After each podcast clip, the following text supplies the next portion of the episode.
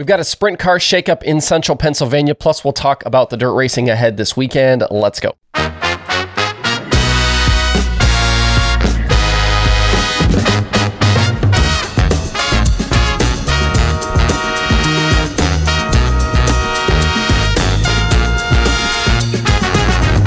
Today is Friday, July 8th, 2022. Welcome into Dirt Tracker Daily. I'm Justin Fiedler. We've already had several driver and team changes on the sprint car side this season, especially within the last week or so. We've talked a bunch of those here on the show. And yesterday, things changed pretty dramatically in central Pennsylvania.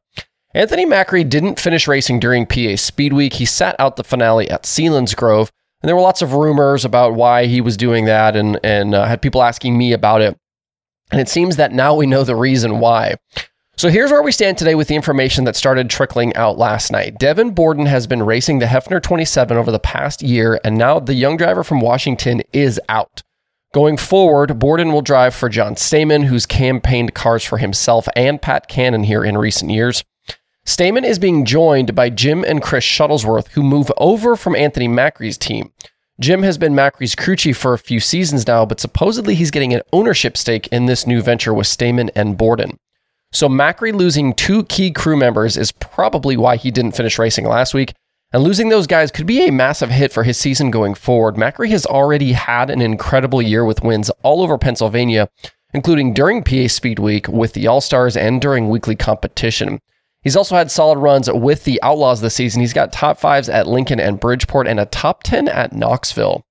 In the meantime, while the Macri team tries to figure out how to replace Jim and Chris Shuttlesworth, Macri posted his Facebook page that Bernie Stuebgen of Indy Race Parts is coming in this weekend to fill in as crew chief on the 39.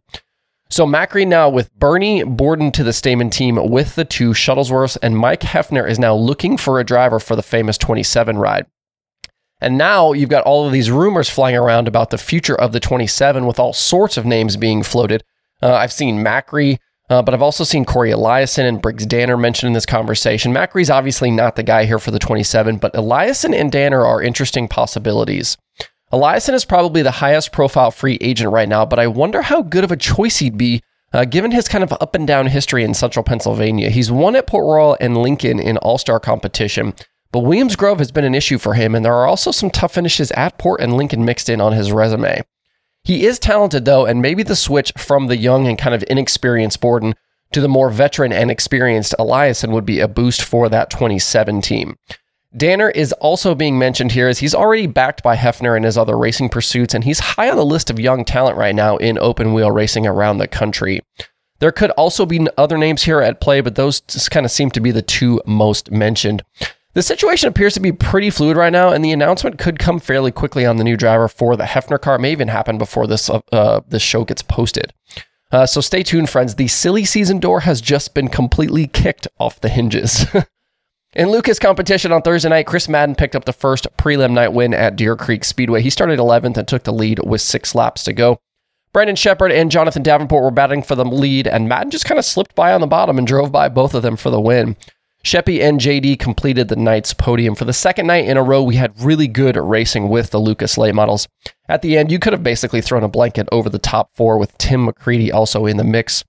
Racing continues tonight with another 5000 to win prelim program with Saturday's big show paying a very nice 50 grand to the winner. No movement in the Lucas standings last night, and there won't be tonight either, so Sheppard still leads McCreadie by 30 and Thornton by 200. Both me and the Dirt Tracker Analytics prediction formula are sticking with the same win picks for tonight that we had last night, even though they both missed. Uh, the formula has Sheppard. I'm going Davenport again. You can uh, again watch uh, the Lucas Late Models live tonight on both Mav TV Plus and FloRacing. And it's been a tough week for the Summer Nationals with cancellations, and that theme continued last night, and it's already bitten them for tonight. Thursday's Herald and Review 100 at Macon was rained out and will be rescheduled for Thursday, September 1st. And tonight's show at Farmer City has already been lost to rain with a new date of Friday, July 15th. Highland Speedway and Tri State Speedway remain on the schedule for the weekend, so we'll see if those Summer Nationals and Modified Nationals events happen. Bobby Pierce continues to lead Brian Shirley and Jason Feger in the late model standings, while Nick Hoffman has a sizable lead on Kyle Steffens and Kenny Wallace on the modified side. If the weekend shows happen, they will be live over on Dirt Vision. And speaking of postponements, tonight's World of Outlaws Sprint Car Series race at 34 Raceway has been postponed because of the wet stuff. They will try again tomorrow at Wilmot in Wisconsin. Track and series officials are efforting on a new date this season for the 34 Raceway event. I've got five outlaw shows at Wilmot in the DirtTracker.com analytics database, and Brad Sweet was the winner there one year ago. David Gravel, Donny Schatz, and Brent Marks all have recent wins there as well. Over those past five races, Donny Schatz actually leads all drivers in average finish at Wilmot at 4.2. The analytics prediction formula likes Gravel for tomorrow, and I think this could be a good track for those guys to grab their first win since Paris back in March. That's a span of 24 races that Gravel's been winless. So I'll go Gravel tonight as well. The top five in the outlaw standings remain tight with first to fifth, only separated by 72 points. One other outlaw note for you Kyle Larson is expected to join the field next Tuesday night at Attica for the Brad Doty Classic. I do not know what Larson's plans are for the Kings Royal, though I've had some people ask me about that. The Cup cars are in New Hampshire next weekend, so that's not necessarily an easy back and forth on Saturday with Cup qualifying and the big show at Eldora. Up at Huset's Speedway this weekend in South Dakota, it's a big USAC event with both the sprint cars and midgets inbound for the USAC Nationals. Friday and Saturday nights pay $5,000 to the winner uh, of each of those, with Sunday's finales paying 12000 to win. Buddy Kofoid leads Justin Grant in the midget standings coming into the weekend, with those two quite a ways ahead of everyone else this season. On the sprint car side, things are much tighter, with the top six still all really within contention here. Grant leads Brady Bacon and Robert Ballou, with Logan Seavey fourth, Emerson Axsom fifth, and CJ Leary, that driver, in sixth. Thomas Meseraull and Chris Windom were prelim night midget winners last year, with Windom taking the big win on night three. Tanner Thorson and Leary were sprint car prelim winners, with Leary also winning the finale in 2021. The prediction formula favors Bacon and Kofoid tonight, and I'll agree on both of those picks. Both have been really good this season and as of late.